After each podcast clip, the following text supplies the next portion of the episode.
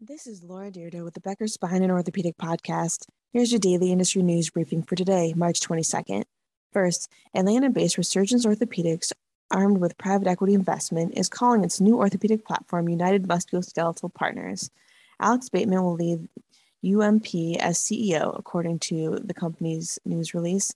Clint Adams, who previously worked at Nashville, Tennessee based Ardent Health Services, will be CFO. James Jackson, who worked at Addison, Texas based United Surgical Partners International, will be Chief Development Officer. In December, Resurgence landed private equity investment from New York City based Welsh Carson, Anderson, and Stowe. Mr. Bateman told Becker's he has plans to expand in the southeast and western U.S.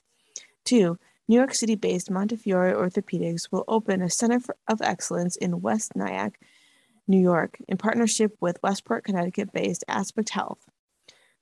The Center of Excellence will have clinical offices in ASC and occupational therapy. Groundbreaking for the facility is March 17th. Montefiore Orthopedics has three surgeons. And three, the American Academy of Orthopedic Surgeons developed a program aimed at standardizing residency education.